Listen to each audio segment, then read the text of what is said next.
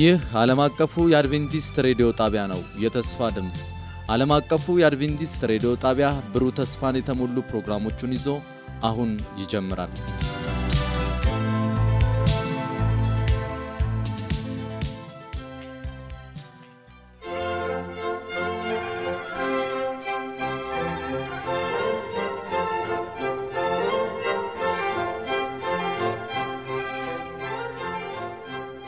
እንደምን ሰነበታችሁ ውድ አድማጮቻችን። ይህ ዓለም አቀፉ የአድቬንቲስት ሬዲዮ የአማርኛ ቋንቋ ስርጭታችን ነው።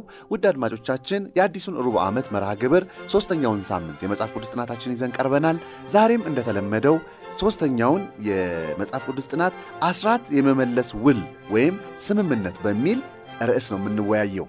ለዚህ ውይይት አብረውኝ ያሉትን ፓስተር ቴድሮስ አበበ እንዲሁም ደግሞ ወንድሜ ሙላት እንዲሁም ደግሞ የቴክኒክ ቁጥጥሩን አብሮልን የሚያሳልጠውን ወንድማችን ኢራናን አብረው የሚቆይ ይሆናል። በቴክኒክ ቁጥጥሩ አብሮን የሚቆየው ኢራና፣ እንዲሁም ደግሞ ውይይቱን በመምራት የምቆየው ወንድማችሁ ሙሉነ ነኝ።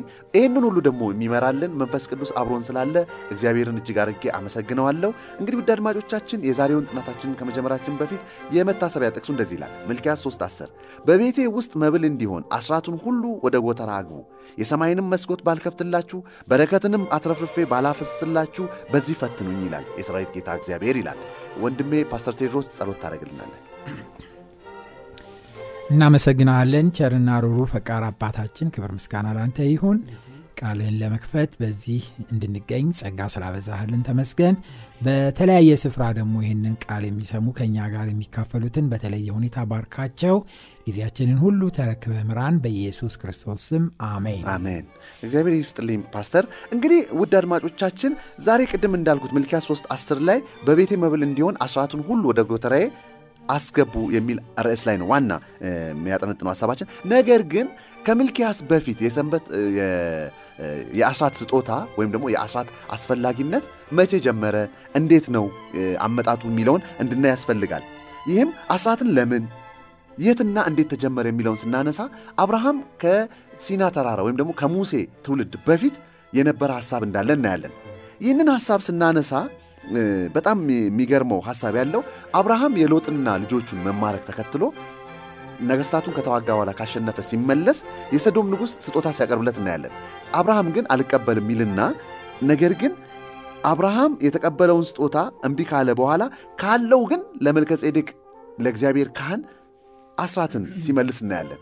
ስለዚህ ይህን ሐሳብ እንግዲህ ወደኋላ ወደ አብርሃም ከለጠጥ ነው አይቀር የበለጠውን ደግሞ ምን አለ ለሙሴ ግልጽ የሆነ ስጦታ ወይም ደግሞ ከአብርሃም በፊት ደግሞ እግዚአብሔር ከአዳም ጀምሮ ወንዶች ወይም ደግሞ የቤተሰብ መሪዎች ለሃይማኖታዊ ተግባሮች ለእግዚአብሔር ስጦታ እንዲያቀርቡ ይጠበቅባቸው እንደነበር ከተለያዩ ታሪኮች መገንዘብ እንችላለን። ለምሳሌ አቤልና ቃየልም ማየት እንችላለን፣ መስዋዕትን ሊያቀርቡ እንዳቀረቡ።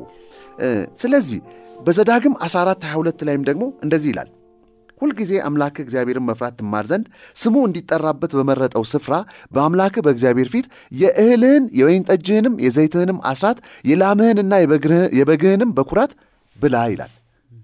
ወንድሜ ሙላት አንተ ጋር የምመጣው አስራት አጀማመሩ እንዴት ነው? ስ ይህንን ከመጽሐፍ ቅዱስ እንዴት ታስረዳኛል? የአስራት አጀማመር እንግዲህ ወገኖች ብዙ ጊዜ ሰዎች የራሳቸውን ሀሳብ ለማስረጽ ሲፈልጉ ብዙ ጊዜ ነገሮችን ወይ የአዲስ ኪዳን ያደረጓቸዋል ወይ ደግሞ የብሉይ ኪዳን ያደረጓቸዋል። ብዙ ጊዜ የአስራትም እውነት እንደ ሰንበት እውነት ሁሉ የፕሮቴስታንቱ ዓለም ለማግለል ሲፈልግ ይሄ እኮ የእስራኤላውያን ነው ይላል። በነገራችን ላይ ለእስራኤል እንኳ የተሰጠው ከሲና በፊት ነው የሰንበት የሰንበት እውነት በመጽሐፍ ቅዱሳችን ከተመለከትነው ዘፍጥረት ሁለት ነው የሚጀምረው። የፍጥረት ሳምንት ሲያልቅ እግዚአብሔር ያወጀውን እንሰማለን። ሰንበትን እግዚአብሔር ቀንን ሲፈጥር ለእረፍት ይሆን ዘንድ መረጠ እንጂ ፍጥረትን ጨርሷል ስድስተኛው ቀን። ስለዚህም ከፈጠረው ሁሉ ስለጨረሰ አረፈበት የሚለው ሀሳብ አለ። እንደውም እኮ ሰንበት የሰማይ የግንኙነት መስመር እንዲሆን ነበር። ከውድቀት በፊትም እግዚአብሔር ግንኙነት ይፈልግ ነበር፣ አምልኮን ይፈልግ ነበር። የአብሮነት ጊዜ ያስፈልግ እንደሚያስፈልግ ለሰው ልጆች ከውድቀት በፊት የተሰጠ ነው። እርሱን ሌላ ጊዜ በደንብ አድርገን እናብራራለን። ነገር ግን ልክ እንደ ሰንበት ሁሉ የአስራትም ጉዳይ እግዚአብሔር አስቀድሞ ሕዝቤ ለሚላቸው የሰጠው ነው። ከምን ይጀምራል ነው ያንተ ጥያቄ? እንደውም ብቅ የሚያደርግልን አብርሃም ነው። ቅድም እንዳነሳኸው ልክ ሎጥን ከምርኮ ከመለሰ በኋላ አንድ ካህንና ንጉሥ ብቅ ይላል። የጽድቅና የሰላም ንጉሥ የተባለ መልከ ጸዴቅ አይደል እንደዚህ ይላል ዘፍጥረት ምዕራፍ 14 የልዑል እግዚአብሔር ካህን ደስ አይልም የነበረው የሳሌም ንጉሥ መልከ ጸዴቅም እንጀራና የወይን ጠጅ ይዞ ወጣ አብርሃምም አብርሃምንም እንዲህ ሲል ባረከው ሰማይና ምድርን የፈጠረ ልዑል እግዚአብሔር አብርሃምን ይባርክ ጠላቶችን አሳልፎ በእጄ የሰጠ ልዑል እግዚአብሔር ይባረክ ይልና አብርሃምም ካመጣው ሁሉ አስራትን ሰጠው ለመልከ ጸዴቅ ይላል። ስለዚህ የእግዚአብሔር ካህን ብሎ ነው የሚጀምርልን አይደለ? እንደውም እኮ ለእግዚአብሔር ቤት አገልጋዮች የሚገባ እንደሆነ እናውቃለን አስራት አይደል? በዚህ ጊዜም እንግዲህ መልከ ጸዴቅ የት ይወለድ እንዴት ደግሞ ህይወቱ ያብቃ የምናውቀው ነገር መጽሐፍ ቅዱስ አይነግረንም። ነገር ግን በዚህ ወቅት ለነበረ እንደውም ቅድም ሳነበው በደንብ ሰምታችሁኝ ከሆነ የልዑል እግዚአብሔር ካህን የነበረው ይላል። ለልዑል እግዚአብሔር ካህን ለነበረው አብርሃም ካመጣው ምርኮ ሁሉ ምን አረገ? አስራትን። አስራት ማለት አንድ አስረኛ ማለት ነው ወይም አስር percent ኡን ማለት ነው። ስለዚህ ይህ የአስራት ጉዳይ የሚጀምረው በእስራኤላውያን ታሪክ ውስጥ አይደለም ከእስራኤላውያን ታሪክ ቅድሚያ ነው። ቅድም ከአባታቸው ከአብርሃም ነው የሚጀምረው። አብርሃም ደግሞ የሁሉ አባት ነው። ለእምነት በእምነት እግዚአብሔር ለሚያምኑት ሁሉ ምን ተብሎ ተጠቅሷል? አባት። ተብሎ ተጠቅሷል። ስለዚህ አብርሃም የምር በክርስቶስ ኢየሱስ የአብርሃም ዘርነን የምንል ክርስቲያኖች ሁሉ ምን ይመለከተናል ማለት ነው? አስራት ይመለከተናል። ለእግዚአብሔር አገልጋዮች ሁሉ።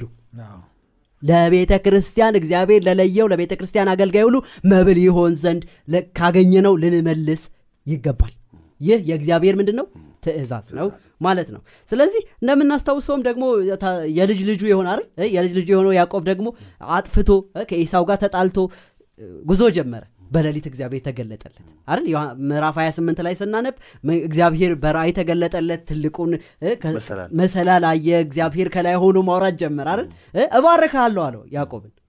እግዚአብሔር ወገኖቼ በደላችንንና ኃጢአታችንን አንጽቶ ሊባርከን ይወዳል። አመጣጣችን ምንም ይሁን ምንም አይደል? የያዕቆብ አመጣጥ የሚያስባርክ ነው? አታለው ነው አታለው ያዕቆብነቱን ይዞ እኮ ነው። ነገር ግን እግዚአብሔር ሁሉን ሽሮ አይደል? የአብርሃም አምላክ የይስሐቅ አምላክ የሆንኩት እኔ ያዕቆብ ሆይ ምን አረጋለሁ አለ የአባቶች አምላክ እባርካለሁ አለ። ያዕቆብ ምን ምላሽ ሰጠ? ቁጥር 22 ከሀያ ልጀምር። ከዚያም ያዕቆብ እንዲህ ሲል ተሳለ።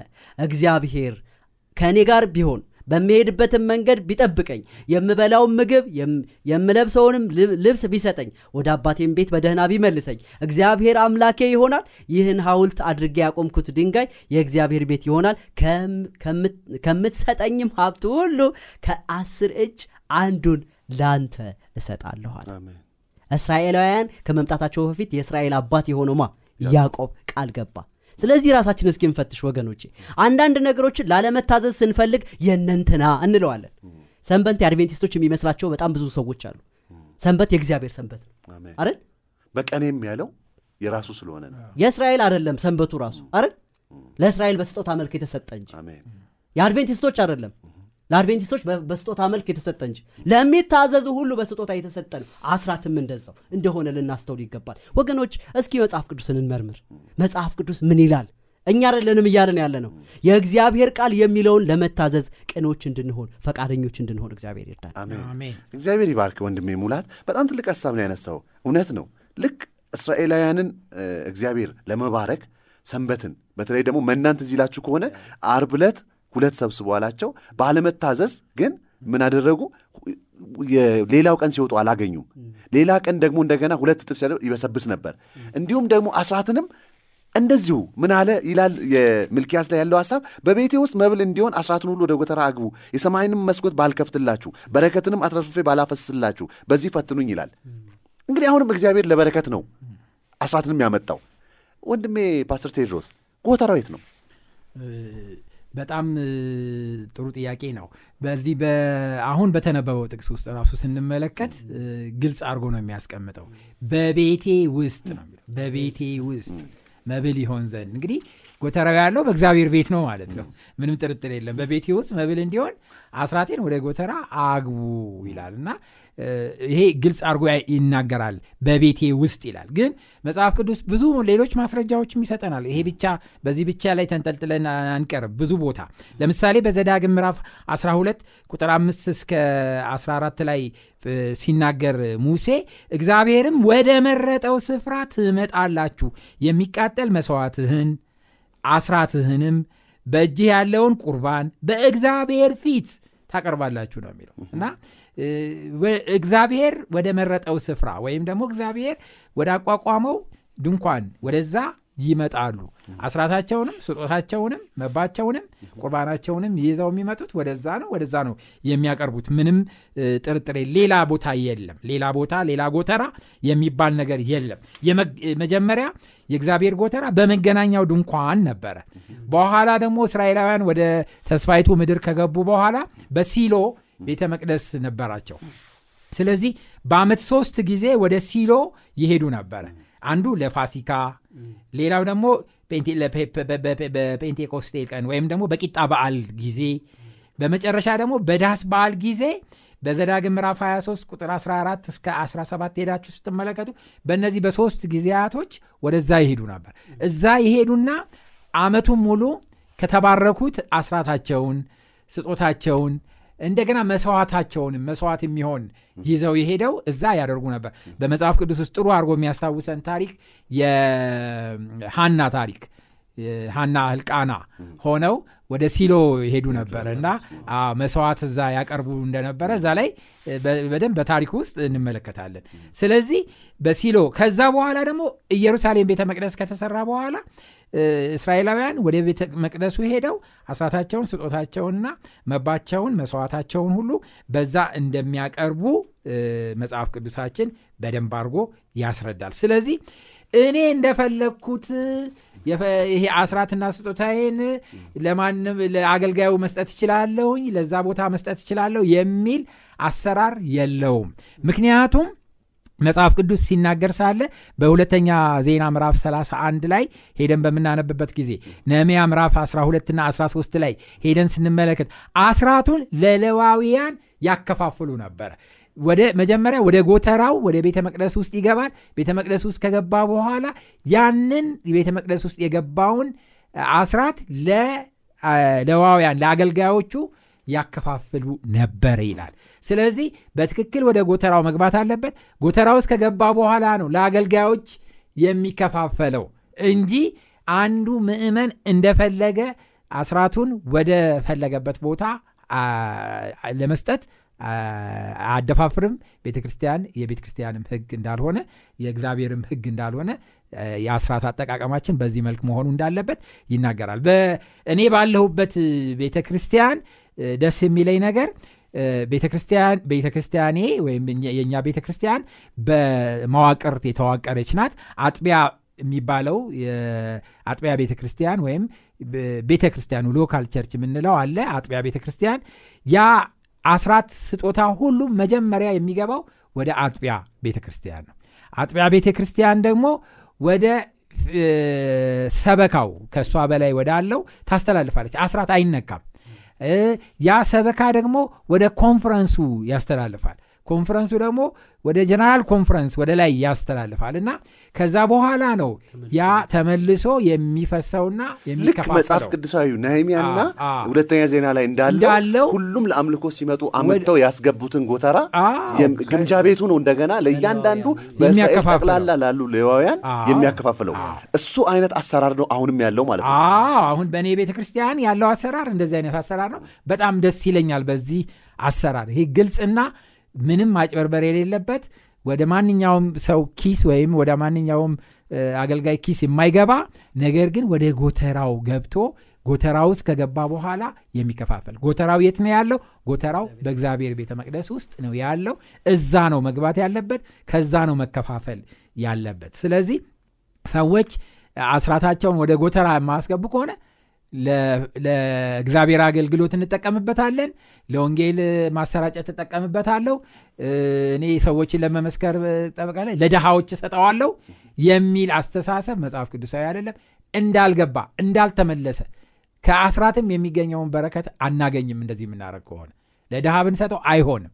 እግዚአብሔር ያለው ከአስር አንዱ ወደ ጎተራ ወደ የኔ ነው ያለው። ወደ ጎተራ ነው የምናስገባው። ለእግዚአብሔር ስራ ማስካሄጃ ለእግዚአብሔር ሰዎች አገልግሎት የሚውል እንደሆነ ማወቅ ይኖርብናል። እግዚአብሔር ይስጥልኝ ፓስተር። በጣም ትልቅ ሀሳብ አንስተሃል። ምክንያቱም ምንድን ነው ለአምልኮ ሲሄዱ ነው ይዘው የሚሄዱት። ስለዚህ አስራትና ስጦታ የአምልኮ አንዱ ክፍል ነው። ስለዚህ ለአምልኮና ከእግዚአብሔር በረከት ለመቀበል እየሄድን ግን አስራታችንን ትተን ብንሄድ የበረከቱ ተካፋዮችም አንሆንም። ምክንያቱም የአምልኳችን አንድ ክፍል ነው። እግዚአብሔር ይባርክ ፓስተር። ምክንያቱም ይሄንን ከከለከልን የእግዚአብሔር ስራ እንዴት ይሰራል? ወደሚቀጥለው ሀሳብ ነው የምንሄደው። እንግዲህ ወደ ወንድሜ ሙላት ልምጣ። እንግዲህ አንዱን ሀሳብ ነክተናል። ሙላት የአስራትን የመመለስ ዓላማስ ምንድን ነው? በነገራችን ላይ እንደምናስተውለው ቅድም ቴዲ በደንብ ሲገልጽልን ሰምተነው ከሆነ እስራኤላውያን የሚመጡት በአመት ሶስቴ ነው። ቤተ መቅደሱ ደግሞ በዛ ዘመን እንደምናስታውሰው አንድ ነው አይደል? ከዛ ቤተ መቅደስ ነው ለሁሉም አገልጋዮች ምን የሚደረገው በየሀገሩ ላሉት አይደል? የመማፀኛ ከተማ ተብሎ የሚ- የሚከለል አለ። ሌዋውያን በሚያገለግሉበት ስፍራ ሁሉ ከየት ነው? ከማዕከሉ ነው ምን የሚደረገው ከጎተራው ነው የሚከፋ ከጎተራው ነው ሁሉም ነገር የሚከፈል የነበረው። አሁን የእግዚአብሔር ጎተራ ነው ስንል በዚህ ዘመን አመት ጠብቀን አንመጣም እንደምናውቀው አይደል? በየሳምንቱ በየሳምንቱ የአምልኮ ጊዜ አለን። በእግዚአብሔርን ልናመልክ በምንሰበሰብበት በዛ በሰባተኛ ቀን እንመጣና ምን እናደርጋለን? ካገኘነው ከአስር አንዱን ምን እናደርጋለን? እንመልሳለን። ያ የወቅት ጉዳይ ስለነበር ነው አይደል? ያመርቱ የነበረው በአመት አንዴ ነው አይደል? ወይ ደግሞ አንድ ከብት ይወልዳል ቢባል ሶስት ወርና ዘጠኝ ወር ይፈልጋል አይደል? ስለዚህ ለዛ ስለሆነ ነው። እኛ ግን በየሳምንቱ እግዚአብሔርን ልናመልክ ስንመጣ ባዶ እጃችንን አንምጣ። አስራታችንንና ስጦታችንን ለእግዚአብሔር ለመመለስ ምን እናድርግ? በታማኝነት እንምጣ። አምልኳችንም ደስ የሚያሰኝ ታዲያ ዓላማው ምንድን ነው? አንዱ ዓላማ ወገኖቼ በእግዚአብሔር መታመናችንን የሚያሳይ ነው። በእውነት አምላኬ ባርከኸኛል አይደል በህይወት ያለሁት ከማን የተነሳ ነው ከአንተ የተነሳ ነው ይገርመኛል እንግዲህ አስታውሳለሁ ባደግኩበት ማህበረሰብ ቋጥረው ይመጣሉ እናቶች አይደል እህሉን ቋጥረው ይመጣሉ ሳንቲሞቻቸውን ቋጥረው ይመጣሉ እዛ እንደውም ይሄ በቆሎ በቆሎ ጋር ጤፉ ጤፉ ጋር even እንቁላልና አቮካዶ ሙዝ ከእርሻቸው ቆርጦ ይዘው እንደሚመጡ ያየሁበት ቦታ እንዴት ደስ ይላል! እንዴ እግዚአብሔር ከላይ ሲመለከት አቮካዶ የእሱ የሆነ አምላክ ዛፉ ሁሉ የእሱ የሆነ አምላክ ነገር ግን ልጆቹ በታማኝነት ይዘውልት የሚመጡትን ነገር እንዴት ደስ ያሰኘዋል መሰላቸው ይሄ የታማኝነት ምልክት ነው እግዚአብሔር በሰማይ ሆኖ ያችን ያችን መበለት ታስታውሳታላችሁ? አይደል? በመስጫው ላይ የሚጮኸው ሳንቲም ሁለት ሳንቲሞቹን ብቻ ይዛ የምታስባቸዋል ክርስቶስ ምን ያህል ያ ሁሉ አልታየውም አይደል? ስለዚህ ወገኖቼ ከልብ የምንሰጠው ስጦታ ምን ያህል ወደ እግዚአብሔር ይዘን እንመጣለን? የመጀመሪያው ጉዳይ ነው። ስለዚህ ዓላማው እሱ ነው። ግንኙነትን የሚያጠብቅ በእግዚአብሔር ላይ መታመናችንን የሚገልጽ መሆኑን ልናስተውል ይገባል። በነገራችን ላይ እግዚአብሔር ስጦታና መባችንን የማይቀበልበት ጊዜ በቅርብ ይመጣል መሸጥና መለወጥ መነገድ ደሞዝ የማይከፈልበት ጊዜ ይመጣል። ይህንን የታማኝነት ጊዜ የምንጠቀም አሁን ነው። ምክንያቱም መኖሪያችን ዋሻ ሊሆን ይችላል ለተወሰኑ ጊዜያቶች። ሁሉም ነገር የሚቆምበት ጊዜ ይመጣል። እግዚአብሔር ግን ያኔ ታማኝነቱን ይገልጻል። አሜን? ለሚያስፈልገን ምግብ ሳይርበን እንዲቆይ ሊያደርግ ይችላል። ወይ እንደ ኤልያስ የሚመግቡ መላእክት ሊልክ ይችላል። አሁን ግን የእኛ ተራ ነው። ከሰጠን ምን ልናከብረው። የዛሬ ልምምዳችን ለዛን ቀን ነገ ለመቆም ይጠቅመናል። ስለዚህ እግዚአብሔር ታማኝነታችን በጊዜያችን ይፈልጋል። እንዳልነው ከሳምንቱ አንዱ ቀን የማን ነው? የእግዚአብሔር ነው። በቀን ውስጥስ ምን ያህል ሰዓት ለእግዚአብሔር እንሰጣለን? ዳንኤል እኮ በቀን ሶስቴ እኮ በእግዚአብሔር ፊት ይመጣ ነበረ። ስለዚህ አስራትም እንደዛው ነው። ካለን ነገር እግዚአብሔር ሆይ ሁሉ ያንተ ነው ብለን አላማውን እንዳንዘነጋ ጉዳዩ እግዚአብሔርን እግዚአብሔርን ማገልገልና ማክበር እንጂ እግዚአብሔር ላይ አንድ ነገርን መጨመር እንዳልሆነ ልናስተውል ይገባል። ሌላው በእውነት እግዚአብሔር ለእግዚአብሔር ታማኝ እስከሆነን ድረስ quality በሆነ life እንባረካለን። አደራ። ሀብት ገንዘብ ብቻ ሊሆናል ይችላል። ባለጸግነት ግን ከእግዚአብሔር ነው። የአእምሮ ባለጸግነት አለ። በኑሯችን ረክተንና ደስ ተሰኝተን እንድንኖር እግዚአብሔር ያደረገናል ለእርሱ ታማኝ በመሆናችን ምክንያት። ታስታውሳላችሁ ሐዋርያት እኮ ደስተኞች ነበሩ። ከሁሉ ግን ሀብታሞች ነበሩ? ድሆች ነበሩ። የመጥምቁ ዮሐንስን እንውሰድ። ሀብታም ነበር እንዴ? ነገር ግን እጅግ በእነርሱ ዘንድ ሰዎች ሊኖሩ የሚጓጉላቸው አይነት ህይወት ነበር የሚኖሩት። ስለዚህ ለእግዚአብሔር ታማኝ በመሆናችን ልባችን ይባረካል አእምሯችን ይባረካል ስጋችን ይባረካል ቤታችን ይባረካል። የአስራትም ዓላማው ይሄ ነው አሜን። እግዚአብሔር ይባርክ ወንድሜ ሙላት። በጣም ደስ የሚለኝ ጥቅስ አለ። ያም ያለው ምንድን ነው ከሚቀበል ይልቅ የሚሰጥ የበለጠ የተባረከ ነው። አስራትን መስጠት ስጦታን መስጠት የበለጠ ብፁ ናቸው ነው የሚለው እኮ። እንደውም አንድ ቦታ ስንል ብፁ ነው ይላል። ከሚቀበል ይልቅ የሚሰጥ ብፁ ነው ይላል። እና ብፁ መሆን ትፈልጋላችሁ? ውድ አድማጮቻችን በመስጠት እግዚአብሔርን እናክብረው። በአስራትና በኩራታችን እግዚአብሔርን እናክብረው። እንግዲህ ወደሚቀጥለው ልምጣ። ፓስተር ወደ አንተ ስመጣ እንግዲህ አሁን ስለ መስጠት ከተስማማን ምን ያህል ልመልስ የሚሉ ሰዎች ይኖራሉ? ስለዚህ አስራት መመለስ ያለብን ከአጠቃላይ ገቢያችን ወይስ ከተጣራው ገቢያችን? በጣም ብዙዎችን የሚያወዛግብና ወደ ክርክር የሚሄዱበት ጥቅስ እንትን ነው ሀሳብ ነው ይሄ።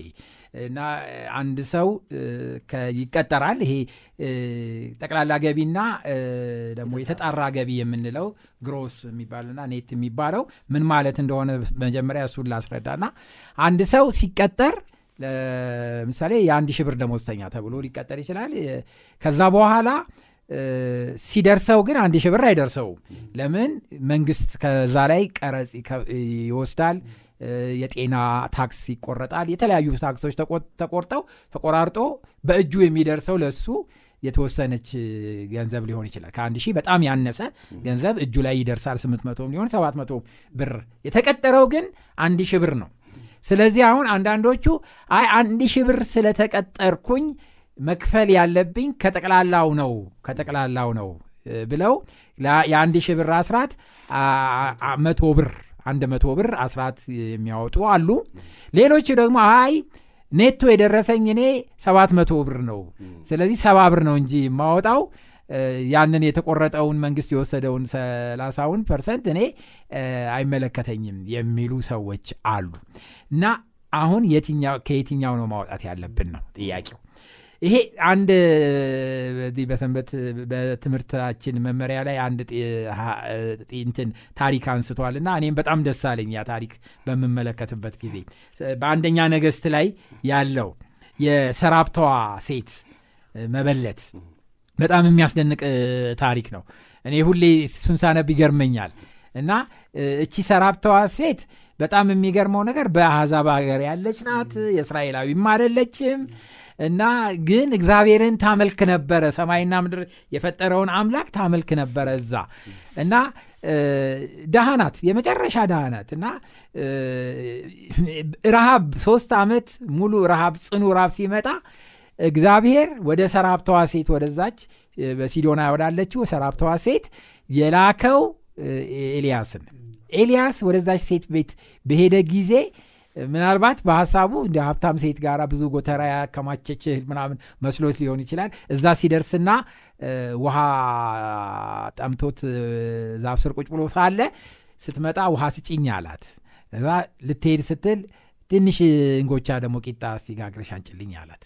ከዛ በኋላ ቁርጡን ነው የነገረችው ቁርጡ ምንድን ነው በልተን ልንሞት ተዘጋጅተናል። እችን የምታክልፍኝ ዱቄት አለችን።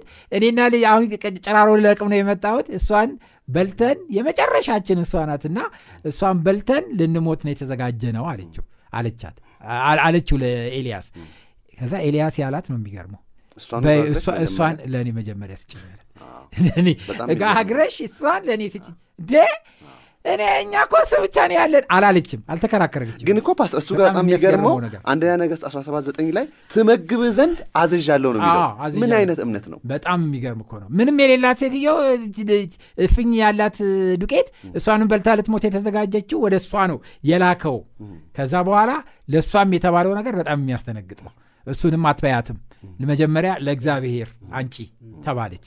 እሷ ምን ያህል በእግዚአብሔር ላይ ያላት እምነት ነው በቃ ያንን ያላትን ግሮሱን በሙሉ አመጣችና ለሱ ሰጠችው። ለሱ ስትሰጠው ተስፋውን ነው የሰጣት። ተስፋው ምን ነው ከአልቅም አሁን የረሃቡ ዘመን እስከሚያልፍ ድረስ ዱቄቱም ዘይቱም አያልቅም ነው የተባለችው። ከዛ በኋላ በእምነት ሄዳ ሙጥጥ አርጋ እኮ አራግፋ እኮ ጋግራለች ቺ ሴትዮ። ከዛ በኋላ ተመልሳ ሄዳ የተራገፈው እንትን ውስጥ ማሰሮ ውስጥ እጇን ከተተች። አሁንም ዱቄት አለ አሁን የዘይቱን ዕቃ ወደታች ስታጠፈጥፈው አሁንም ዘይት አለ። አቦካች ጋገረች ለእሷም ለልጇም በላች። ብቻ አይደለም ሶስት ዓመት ተኩል ለእሷም ለልጇም ለኤልያስም ሳያልቅ ጎተራው የተባረከ ኖረች። ለምን? መጀመሪያ ያላትን በሙሉ ከዋናው ለእግዚአብሔር አስቀድማ ሰጠች። ዋናውን ሰጠች። ከዛ በኋላ እግዚአብሔር ደግሞ ተስፋውን እንደ ፈጸመላት እንመለከታለን። ስለዚህ እኔ አሁን ከዚህ ለአድማጮቻችን የማሳስበው ወይም የምነግረው እና የምነግረው ነገር ምንድን ነው እኛም ከግሮሱ ከዋናው ከተቀጠርንበት ከሱ ላይ አስራታችንን ብንመልስ እንባረካለን። ምክንያቱም ይሄ አሁን በዚህም ታሪክ ውስጥ የምንመለከተው ቁም ነገር ይሄ ነው። ሁለተኛው ደግሞ በሁለተኛ ቆሮንቶስ ምዕራፍ ዘጠኝ ላይ ቁጥር ስድስትና ሰባትን ስድስትንም ጨምሬ የማነብበት ምክንያት አለኝ። እናንብበው እስቲ በሁለተኛ ቆሮንቶስ ምዕራፍ 9 ቁጥር 6 ና 7 ይህንንም እላለሁ በጥቂት የሚዘራ በጥቂት ደግሞ ያጭዳል በበረከት የሚዘራ በበረከት ደግሞ ያጭዳል። እግዚአብሔር በደስታ የሚሰጠውን ይወዳልና እያንዳንዱ በልቡ እንዳሰበ ይስጥ በሐዘን ወይም በግድ አይደለም ይላል። የመጀመሪያው ሀሳብ ቁጥር ስድስት ላይ ያለው በጣም ወሳኝ ነው። በጥቂት የሚዘራ በጥቂት ደግሞ ያጭዳል ይላል እና በበረከት የሚዘራ ደግሞ በበረከት ያጭዳል ይላል። እንግዲህ ይሄ በሰጠነው ልክ በረከት እንዳለ ይነግረናል ቃሉ። ስለዚህ ከግሮሱ ከዋናው ከግሮሱ ከተቀጠርኩበት ዋና አንድ ሺህ ብር ከተቀጠርኩኝ መቶ ብር መስጠት ካለብኝ እሰጣለሁ። ቢደርሰኝም እንኳን ሰባት መቶ ብር ብለን ያንን የምንሰጥ ከሆነ እግዚአብሔር ይባርከናል። በብዙ ይባርከናል። ምንም ጥርጥር የለው አይ ጥቂት ነው ማድረገው ካለ ደግሞ በጥቂት ይባርከናል። ይሄ የምርጫ ጉዳይ ነው።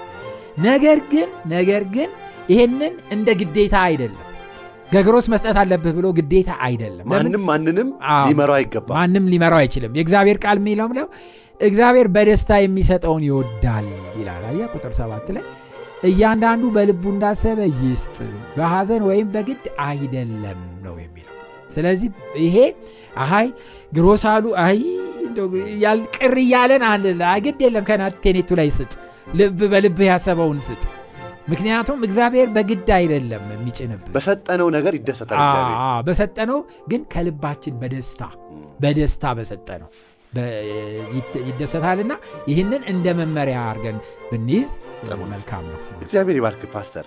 እንደው ውድ አድማጮቻችን የሚገርም ርዕስ ነው ያነሳ ነው ምክንያቱም በየጓዳችን የሚገባ በየአምልኮታችን ቤት የሚነሳ ወንድሜ ሙላት የዛሬውን ጥናት እንዴት ትጨርሰዋለህ በአንድ ደቂቃ? እንደዚህ ነው እንግዲህ ስለ ታማኝነት ብዙ አወራን ስለ ታማኝነት ብዙ አውርተናል። ስለዚህ አንደኛ ቆሮንቶስ ምዕራፍ 4 ቁጥር 2 ባላደራዎችም ታማኝ ሆነው መገኘት አለባቸው። የተሰጠን ሁሉ በአደራ ነው። የእኛ ህይወት የእኛ ጊዜ የእኛ እድሜ ሰርተን የምናገኘው ማንኛውም ነገር በምን የተገደበ ነው? በጊዜ የተገደበ ነው። ስለዚህ ሁላችንም ባላደራዎች ነን። በተሰጠን ነገር ሁሉ ገንዘብ ብቻ ሳይሆን አይደል?